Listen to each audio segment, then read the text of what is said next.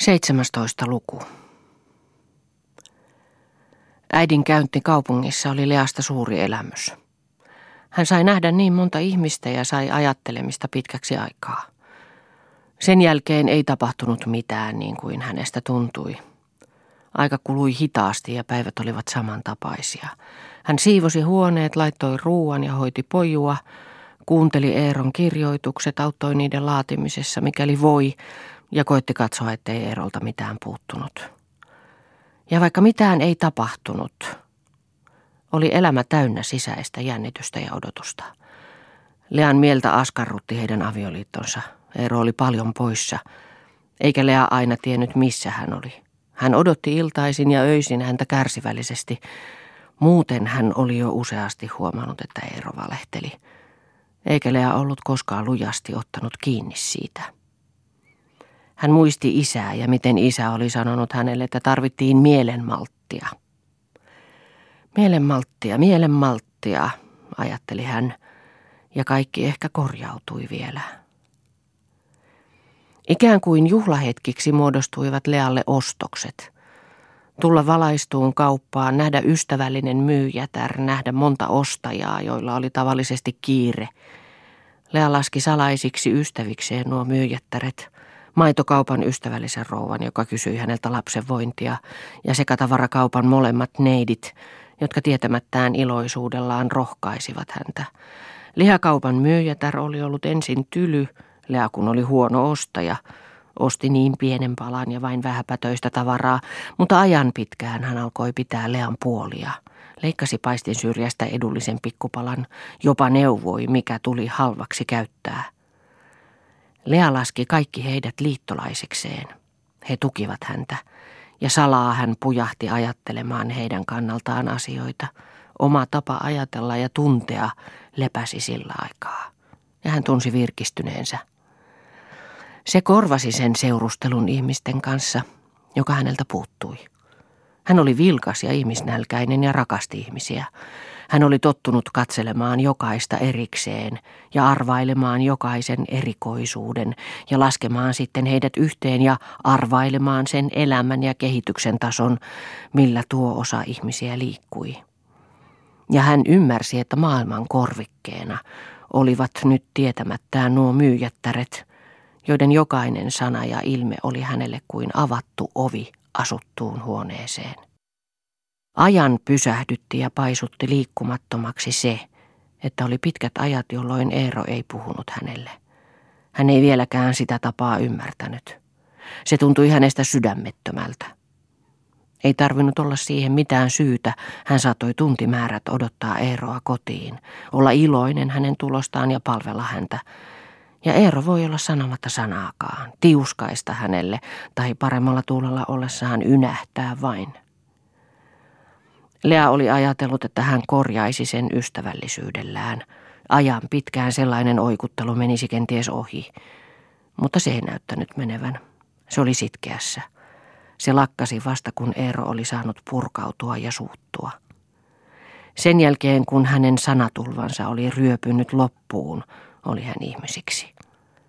Ja sitten kun hän oli saanut kaduttavaa, oli hän kohtuullinen ja ystävällinenkin ja näytti tyytyväiseltä. Jotakin aivan korjaamatonta oli heidän avioliitossaan. Mikä Eero oli? Missä olivat hänen mahdollisuuksiensa rajat? Lea tiesi, ettei hän tuntenut häntä vielä. Hän tiesi muutamia ominaisuuksia, mutta kokonaiskuvaa ne eivät muodostaneet. Eero oli työtelijäs tavallaan, mutta hyvin pian herpaantuva ja levoton – Välistä kaikki pienikin oli mahdottoman tärkeää. Välistä oli hän välinpitämätön kaiken suhteen. Lea ei tuntenut hänen tapaansa käyttää rahaa. Hän tiesi vain, että Eero vaati, että talouden piti olla mahdollisimman niukka, eikä perheelle saanut kuluttaa paljoa. Tuntui välistä kuin Eero olisi puhellut avomielisesti, mutta oli asioita, joista hän ei lainkaan puhunut. Hän kiivastui usein, mutta omituista, että se ei aina vakuuttanut. Se ei aina ollut luontevaa, se oli tehtyä, ikään kuin jonkun näytelmän osan ensimmäistä läpilukua. Siinä oli opetuksen ja rangaistuksen tarkoitus. Hän tyydytti sillä jotakin nimetöntä vaistoansa ja hemmotteli hoitamatonta itseänsä. Ja kuin oikukas lapsi heilahti hän siitä pois. Näytelläkään ei jatkuvasti jaksa. Hän ei säälistä peräytynyt, epämukavuudesta vain. Hän ei rakastanut ihmisiä, ei niitäkään, joihin hän oli hetkellisesti hurmaantunut. Hän tarvitsi kuitenkin hurmiotilan, joka innostaisi häntä ja nostaisi häntä ylös siitä lamaannuksesta, johon hän usein vajosi. Hän tarvitsi alituista erilaista ärsytystä, hänellä kun ei ollut luontaista tunnetta, ja hän oli kuluttanut itseänsä ja kenties aikoja sitten palannut jokseenkin loppuun. Hän piti kiinni nautintojensa oikeudesta. Elämä muuten oli samantekevää. Kerran sanoi hän, että kun hän oikein väsyy, tietää hän mitä hän tekee. Lea se pelotti. Mutta sitten hän ajatteli, että se oli puhetta vain. Lapsesta ei Eero sisimmältään välittänyt. Hän kuunteli hajamielisenä Lean selityksiä ja siirtyi toisiin asioihin. Jos hän kysyi, kuinka poika voi, ei hän odottanut vastausta eikä kuunnellut sitä. Lea ei ollut hänen nähnyt kertaakaan vilpittömästi ja tekeytymättä koskettavan tai katselevankaan lasta. Kun Lea huomautti hänelle, ettei hän ollut muutamaan päivään käynyt lasta katsomassa, sanoi Eero, eivät miehet lapsista välitä. Hänen ihastuksensa lapsiin oli teoreettinen. Lea ajatteli, että se oli yleistä, eikä siis pitänytkään sitä minään pahana. Varmasti töissään kiinni oleva mies ei voi suhtautua lapsiin niin kuin nainen. Ja että Eero välistä löi häntä, Seleasta ei ollut sitä pahinta. Eero kiihotti sillä itseänsä. Lea oli näkeminään hänessä hänen isänsä, joka löi vaimoaan saappaan anturalla tahi nahkahihnalla. Se oli heillä suussa tuo itsekiihotuksen halu – ja se johtui salaisesta vihasta toisia kohtaan, tiedottomasta vihasta, jota sopi näyttää vain niille, jotka olivat riippuvaisia heistä. Ja koska se oli ulkopuolisesti aiheetonta, oli se vaaratonta, ellei satunnainen lisäkiihotus pahentanut sitä. Kenties oli halu saanut alkunsa myös sairaaloisesta saituudesta. Eeroa niin kuin muitakin samanlaisia kirveli nähdä vierellään vieras, jota piti ylläpitää ja ruokkia, sen vieraan lapset, jotka tulisivat velvoittamaan ties mihin, tulisivat tuomitsemaan hänen elämyksiään ja seisomaan häntä vastaan. Vaistomaisesti kaikki tuo pidätti häntä. Siksi hänen suhtautumisensa perheeseen oli kylmää ja saitaa. Hän ei tahtonut sitoa edeltäkäsin itseänsä. Nopeasti otti hän Lealta pois sen, minkä luuli liikaa antaneensa. Nousi myrsky. Se ei ollut intohimoa. Intohimo edellytti rehellistä tunnetta, vaan se oli takaisin tinkimistä. Väkivallan käytön ja riehaantumisen kautta vihkiytyi hän omissa silmissään jonkinlaiseksi voimaihmiseksi. Ja se tuotti hänelle sisäisen tyydytyksen, koska varsinaiset rajat tuntuivat ahtailta, ja samalla ulkonaisen katumuksen jälkeen se yhdisti taas hänet perheeseen ja teki hänet tarpeelliseksi yhteiskuntaihmiseksi. Ehkäpä häneen soveltui tuo metsäläistappelijoiden kaava. Mies on tavallinen, ehkä vähän hiljainen, jota ei tunneta, kunnes yhtäkkiä iskee jotakuta puukolla näyttääkseen, ettei ketään pelkää. Veri on sakea, sanovat. Sielun pohjimmista kerroksista nousee sinne kätkeytynyt, pidätetty ilkeys. Sellaisessa kiivaudessa, joka johtaa tekoon – on pakotettua tai näyteltyä, ja usein ei siinä viimeistä vaaraa tulekaan. Viimeinen vaara johtuu sitten sattumasta, tai röyhkeydestä, itseihailusta ja kerskunnasta, mutta aina myös yksinkertaisuudesta, kun ei pysty estämään tuota sattumaa. Viimeisen vaaran uhatessa oli paras olla pelkäämättä, ajatteli Lea. Pysyä tyynenä ja lujana, ja koettaa muuttaa keskustelu kevyempään äänilajiin ja jos mahdollista säilyttää puheenvuoro ja selittää ja liukua aivan vieraaseen asiaan. Sillä aikaa toinen tyyntyi kuin pieni juonitteleva lapsi, jaksamatta ja viitsimättä enää palata näyteltyyn osaansa. Ja sitten ei olla tietävinänsäkään, mitä oli tapahtunut. Oli tietysti häväisty ja lyöty, nöyryytetty ja sanottu sellaisia sanoja, jotka jo yksin rakentavat riittävän korkean muurin ihmisten välille. Oli oltava, niin kuin sellaista muuria ei siinä olisikaan, kuin kaikki tuo läksy ja kuritus kuuluisi asiaan, eikä ilman sitä voinut olla. Ja että se oli niin tavallista ja pientä, että sen jonkin tunnin kuluttua jo unohti. Sillä tavalla oli se siedettävää. Ne uhkaukset, joilla Eero pelotteli häntä, kun luuli, ettei hän voinut noilla kohtauksilla häntä kylliksi järkyttää, oli jätettävä tyhjiksi sanoiksi. Ne olivat hirveitä kuulla, eivätkä ne olleet tyhjiä sanoja Leasta, vaikka hän ymmärsikin, ettei niillä tarkoitettu täyttä totta. Minä ammun itseni, voi Eero sanoa uhmaillen, kun näki, että Lea seisoi tyynenä kurituksen jälkeen. Olisipa se hullua, mitä järkeä siinä olisi, puhut lapsellisuuksia, sanoi Lea. Saat nähdä, ei kulu kymmentä vuotta ja minä olen sen tehnyt, sanoi Eero. Älä nyt, leikkipuhetta. Kuka sellaista tekisi? Ja mitä syytä olisi tehdä sellaista? Ajattelepas, loistava, terve ihminen. Minä olen paha. Mitä se ketään haittaa? Minä en voi olla sinua lyömättä. Sinä lyöt omaasi, kehenkä se kuuluu. Ja minähän en ole pahoillani. No Eero, älä ole lapsellinen. Mutta hellivää houkuttelua kaivannutkin. Näytti kuin se olisi vastannut ja merkinnyt hänelle jotakin. Ehkä hän nautti naisen nöyryytetystä asemasta, eikä tullut ajatelleeksi, miten hän itse oli nöyryytetty. Hän siirtyi jo mielellään tavalliseen pingoittamattomaan mielialaansa, vaikka näytteli vielä vastahakoista. Se oli teeskentelyä, ei edes noloutta. Täyttä noloutta hän ei tuntenut. Ja kohta hän jutteli tavallisella äänensävyllään. Oletko pahoillasi? Mistä? En. Sinä olet sakea verinen, poikaseni. Kyllä minä ymmärrän, eihän tämä ole mitään. Vasta muutaman päivän perästä otti Lea uudelleen puheeksi asian vakavana ja huolestuneena. Se oli painanut häntä koko ajan. Ja jos hän ei puhuisi, Eero häntä halveksisi. Sen tähden kävi hän asiaan suoraan käsiksi ja sanoi, että hän toivoi, että Eero koettaisi jättää mielivaltaisen uhmailunsa. Eero sanoi, että hän voi koettaa, mutta ettei hän luule pääsevänsä itsestään. Eikö siis mitään muutosta tule? Eikö tahdolla tässä mitään aikaan saada, ajatteli Lea.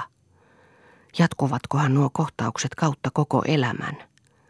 Ihmiset, jotka eivät luonnostaan kuulu yhteen, ovat tässä kytketyt samoihin kahleisiin. Voisiko kumpikaan luoda mitään, kun sielun voimat kuluvat turhassa alituisessa pelossa ja masentavassa häpeän tunnossa? Jos naisella olisi toimeentulonsa, niin, että hän voisi elättää lapsensa, muuttuisi avioliitto vapaiden ihmisten yhteenkuuluvaisuudeksi. Ristiriidat eivät lakkaisi kokonaan, mutta orjuusmuoto lakkaisi.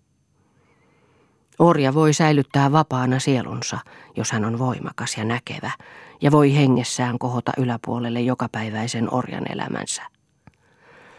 Vaan onko nykyinen nainen tällä kasvatuksellaan voimakas ja niin karaistunut, että pystyy seisomaan yksin. Lea ei tuntenut olevansa. Hän kaipasi tukea, hän janosi saada liittyä ihmisiin omalla aralla tavallansa, palvella, välittää, ymmärtää ja olla hyödyksi toisille. Tämä paikka, missä hän oli, huonosti salli hänen toteuttaa sitä, mitä hän kaipasi. Hänen sijoittumisessaan oli vika, mutta eihän se ollut autettavissa enää. Rakkaudesta ei hän haaveksinut, se oli mennyttänsä. Oli jäljellä kuitenkin tärkein. Kaikesta huolimatta tehdä itsensä hyödylliseksi. Palvella ympäristöään niin, että se velvoittaisi. Palvella ketä tahansa, sitäkin, joka loukkaisi. Silloin hän voi näyttää, pystyykö itse toteuttamaan mitään siitä, mitä oikeaksi ajatteli. Paikka oli sittenkin häntä varten. Sillä aikaa kun Aulis oli kongressissa, saatteli Eero Toinia ravintoloihin. Lea ehdotti, että Eero ei antaisi Toinin maksaa, Eero kun oli saanut palkankorotustakin, ja Lean arvelun mukaan olisi Eeron pitänyt säästää koko lailla palkasta. Pyydä toinia tänne aikaansa viettämään, pyysi Lea. Hän on niin omituinen tyttö, sanoi Eero. Olen pyytänyt, mutta hän juoksentelee vain. On joku puolalainen, mikäli paroni, joka vie häntä myös. No, minkä taitaa. Mikä puolalainen se on? Mikä ne tietää, mitä ne ovat paroneja muka ja näyttelee rikasta.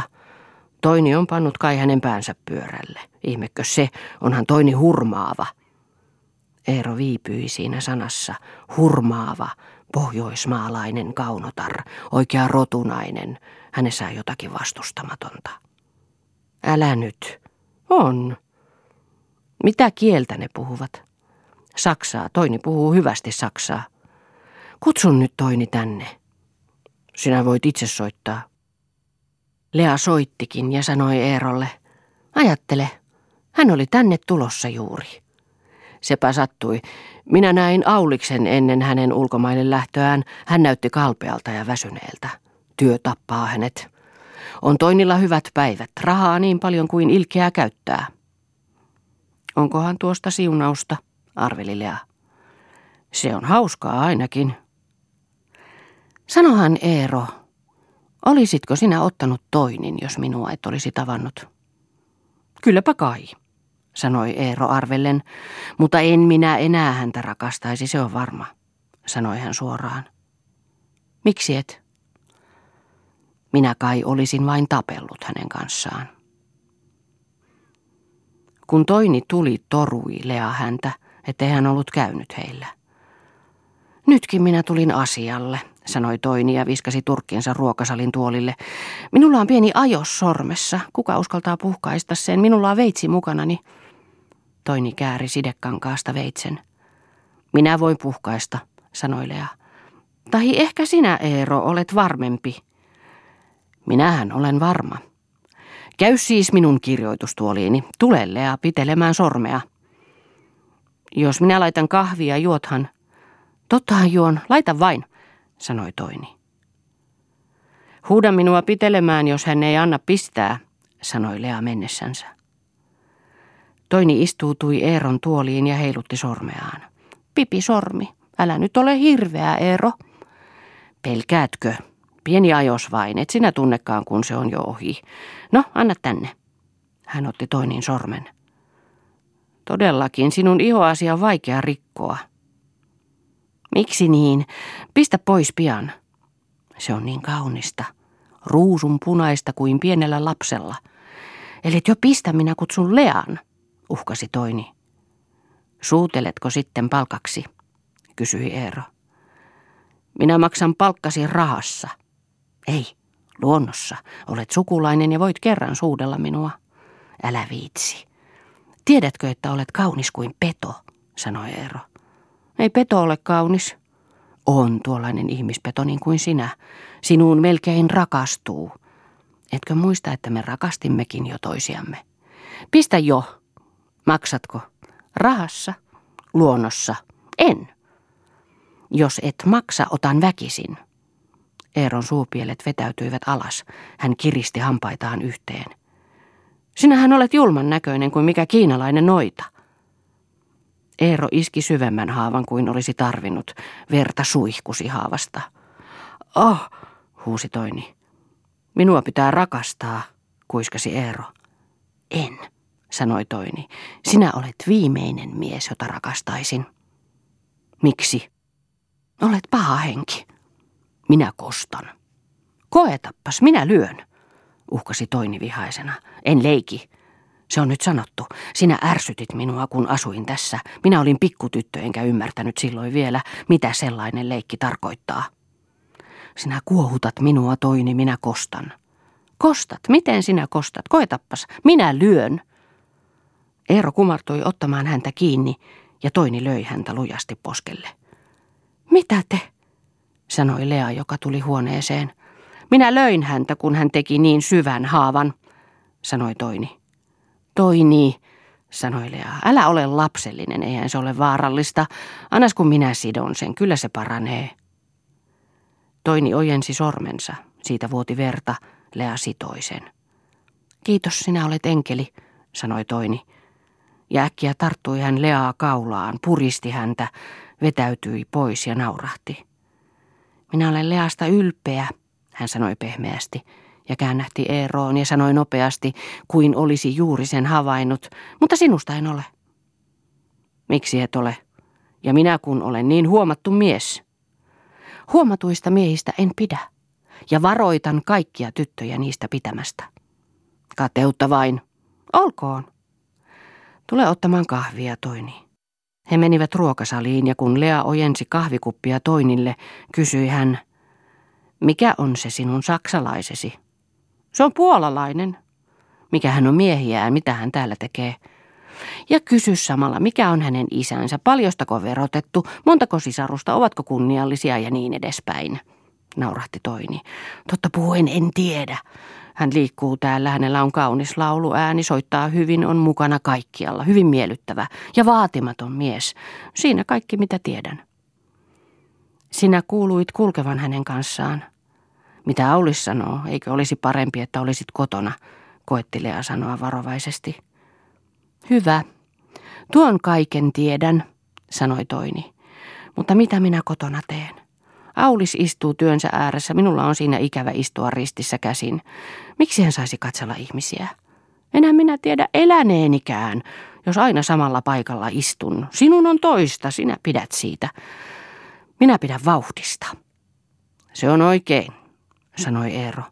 Minä olen sanonut Lealle, että hänen pitäisi olla mukana, käydä jokin kerta teatterissa tai oopperassa. Lea ajatteli, että nyt Eero valehtelee. Eero ei ollut sanonut siitä kertaakaan. Oletko pyytänyt mukaan, kysyi Toini. Tottahan, hän painautuu vain tänne kotiin, sanoi Eero. Pitää viedä väkisin, sanoi Toini. Kyllä se sinusta Eero riippuu. Entäs poju, sanoi Lea. Olihan meillä palvelustyttö, sanoi Eero, ja aina sellaisen järjestää, jos tahtoo. Ei minusta ole pahaksi, jos joudun vähän kieltäytymään, sanoi Lea. Hän sitten on askeetti, sanoi Eero. Se kostautuu vielä. Vakavasti puhuen, sanoi Toini Eerolle. Järjestäpäs niin, että hän pääsee. Ala puuista. Minä en ole koskaan mitään kieltänyt, sanoi Eero. Ei hän tule pyytämään, älä luule. Älkää nyt minusta puhuko, puhutaan sinusta Toini. Minä ajattelen, että kun sinä jätät Auliksen yksin kotiin, hänestä voi tuntua ikävältä. Hänellä on koko ihmiskunta seuranaan. Hän työskentelee ihmiskunnan hyväksi, se on ihan toista. Ja nyt hyvästi, lapset, minä lähden. Toinen nousi ja viskasi turkin päälleen. Aulis muuten on todellinen työmies vain. Hänellä ei ole maailmassa muuta kuin työ ja työ. Kongressissa hän piti esitelmän veritutkimuksistaan. Tuleekin kotiin. Annatko vielä vähän vettä? pyysi Toini jo pois lähtiessään. Lea haki ja Toini joi ja asetti lasin pöydälle. Tuletteko sitten käymään meillä, kun Aulis tulee? kysyi Lea. Jos Auliksella on aikaa, sanoi Toini viittasi kädellään hyvästiksi ja pyörähti pois. Eero näytti synkältä, kun Toini oli lähtenyt ja käveli ruokasalissa edestakaisin. Mitä sinä sanoit hänelle, kun hän suuttui, kysyi Lea. Kenelle? Toinille. Suuttui, milloin hän suuttui? Kun hän löi sinua. Sehän oli leikkiä, ärjäisi Eero. Minusta ei näyttänyt siltä. Sinusta sinusta, sanoi Eero karkealla äänellä. Miltä se sinusta muka näytti? Eeron silmät iskivät pahaenteisesti. Olisit vaiti. Vaiti? Ja miksi? Eero tempasi äkkiä vesilasin, jonka toini oli jättänyt puolillensa, viskasi veden vasten Lean kasvoja. Lea ehti havaita, että hän asetti lasin varovaisesti pöydälle, ettei lasi särkyisi. Siinä on sinulle oopperaa, huusi hän. Minä en siedä huomautuksia. Minä rankaisen. Lea seisoi lujana ja katsoi Eeroa. Hän ei kuivanut silmiänsä eikä pukuansa. Meiltä ei mennä oopperaan, huusi Eero. Minä en ole pyytänyt. Sinun mielesi tekee, se on toinen asia. Se on sama. Pysy totuudessa, Eero. Valehtelenko minä muka? Valehtelet. Eero löi Leaa korville, niin että Lea horjahti astiakaapin nurkkaa vasten ja satutti sen kulmaan päänsä. Ah, huudahti hän. Pää humisi ja soi iskusta. Huone alkoi huojua ja kaikki näytti pyörivän hänen ympärillään. Hän tunsi sydäntänsä kouristavan. Pitää istuutua, ajatteli hän, muuten kaadun. Hän istuutui ja piteli päätänsä. Hän tunsi poskilihastensa värähtelevän ja silmissä outoa valoa. Hän pakotti itsensä tyyneksi, oikaisi jalkojansa, että ne lakkaisivat vapisemasta. Ja tyynenä kohotti hän sitten päänsä ja katsoi Eeroon, joka seisoi toisella puolen pöytää. Lea oli näkevinään, että Eero oli itsekin hämmästynyt ensin, mutta kun huomasi, ettei mitään pelättävää ollut, sai julkean ilmeensä takaisin, ja hänen silmänsä kiilsivät tyydytyksestä. No Eero, sinä olet hyvä tappelija, sanoi Lea. Sattuiko ehkä? kysyi Eero ivallisesti. Ei pahasti. Eero koetti peittää jonkinlaista nolouttansa siitä, että piti keskeyttää näin kohtaus ja asettua puhelemaan. Hänellä olisi ollut halua jatkaa tappelua. Mitä siinä heilutat päätäsi, kysyi hän. Korvissa soi ja humisee. Se on sydämesi, se on heikko, jotko vettä. Ei tarvitse. Voisit lyödä muuhun paikkaan, etkä päähän. Muun voi peittää. Päähän, jos pahasti sattuu, sitä ei voi peittää. Ja luulen, että sinusta itsestäsi olisi noloa katsella minua, jos minulla olisi pää kääreissä. Minä en siedä toisten arvosteluja, sanoi Eero. Niistä emme kukaan pääse. Minä hiljennän ne. Mitä se hyödyttää? On alistuttava. Hyvä, alistutaan mutta sinä et ajatuksia voi estää. Toinille sanoit jotakin sopimatonta ja toini löi sinua. Lyö, jos tahdot, siitä, että huomasin sen. En sanonut mitään sopimatonta. En usko. Lyö. Voin lyödä. Lyö vain. Mutta sitä keinoa ei tarvita, jos jotakin uskotella tahtoo. Minä saan sinut uskomaan. Toisella tavalla. Jos epäilet minua, se loukkaa, sanoi Eero. Jos emme sovi, erotaan, sanoi Lea. Eroa en anna, huusi Eero. Ei tarvitse huutaa. Jos sinä jatkat tuohon tapaan, sanoi Eero ja hänen silmänsä iskivät tulta ja hän näytti kiihtyneeltä, niin minä en vastaa siitä, mitä tapahtuu, kuuletko.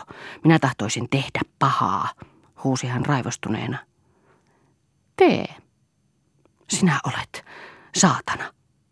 Tiedät, etten ole sanoi Lea lujana. Minä kiroan, kiroan. Hillitse itsesi. Mitä sinulla on kirottavaa? Koko elämä. Sinä et sitä ymmärrä. Helvetin piina. Jos minä tahdon, minä ammun itseni, huusi Eero. Tynny. Mitä hyödyttää tuollainen? Olen sitä jo monasti ajatellut, koska olen niin paha. Paha sinustakin. En ole sitä sanonut. Lea huomasi, että Eeron sanoissa oli jonkin verran houkutusta saada jo tunnustusta. Sinä et pidä minusta enää, sanoi Eero oikutellen. Minähän pidän sinusta, mutta onko tämä hetki sopiva rakkauden tunnustuksiin? Pidän. Ja siitähän johtuukin, että toivoisin meidän välimme lujaksi ja toisenlaiseksi. Puhutko vilpittömästi, kysyi Eero. Miksi en puhuisi? Minua loukkaa se, kun saan huomautuksia – sanoi Eero. Tuntui kuin Eero ei olisi tiennyt, mitä tahtoi. Ei keksinyt vielä, mikä tie olisi mukavin. Näytti, että hänen mielensä teki riitelemään vielä, ja hän laskisi, että se olisi epämukavaa. Kun iskukin oli sattunut Lean päähän, niin jospa hän sattuu menemään liian pitkälle tarpeettomasti.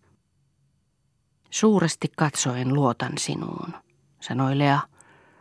Minun ja pojun kohtalot ovat sinun käsissäsi sanoi hän ilman lämpöä, ja tiesi, että tämä alistumisen tunnustus hyvittäisi Eeroa. Nyt tuntui Eero olevan voiton puolella. Parasta oli sivuuttaa koko kohtaus. Ja hän sanoi hiukan ylimielisesti, anna nyt kätesi tänne. Mitäpä siitä, sanoi Lea. Ilman vain. Hän otti Lean käden ja siveli sitä. Sinun pitää luottaa minuun. Sillä tavalla sinä autat minua eteenpäin. Lea tunsi, ettei Eero vakavissaan ajatellut mitään. Hän näytteli. Koeta olla rehellinen, sanoi Lea. Eero pysähtyi niihin sanoihin, mutta ei ollut huomaavinaan niiden tarkoitusta. Ja vastasin kevyesti, minä koetan. Ja niin kuin asia ei olisi tärkeää, jatkoi hän, minäpä kerron sinulle kaikki. Lea ymmärsi, että tuolla äänellä ei kerrota mitään vilpittömästi, peitetään vain, ja koetti siksi olla myös välinpitämättömän näköinen. Ei sieltä mitään uutta tullut. Minä olen luonteeltani sellainen, että minä vastustusta siedä. Minua vaivaa paha henki, sanoi Eero kuin kerskaillen. Minun persoonallisuuteni rajat eivät ole kai tavalliset. Minä luulen, että liiaksi hemmottelet itseäsi, sanoi Lea. Jokainen menee siinä pilalle. Ei siedä toisia. Minä teen pahaa joskus tahallani, jatkoi Eero. Noin virassakin. Kun minun pitäisi kiittää jotakin ja päätän kirjoittaa siihen sävyyn, minäpä yhtäkkiä muutan sävyä ja moitin. Joskus taas päätän kirjoittaa rehellisesti, lyödä asian maahan ja yhtäkkiä saan halun sotkea ja kirjoitan toisin. Etsin olemattomat hyvät puolet. Mitä siitä sanot? Se on vaarallista ja se on väärin. Sinulla täytyy olla ryhtiä koettaa olla oikeamielinen. Mutta katsopas, enää minä ole mikään totuuksien julistaja. Minä pakotan toiset katsomaan omalla tavallani. Joskus minä hämmästytän sillä toisia. Minä olen tavallani epämukava. Mitä? Minä luulen, että moni Nero on samanlainen.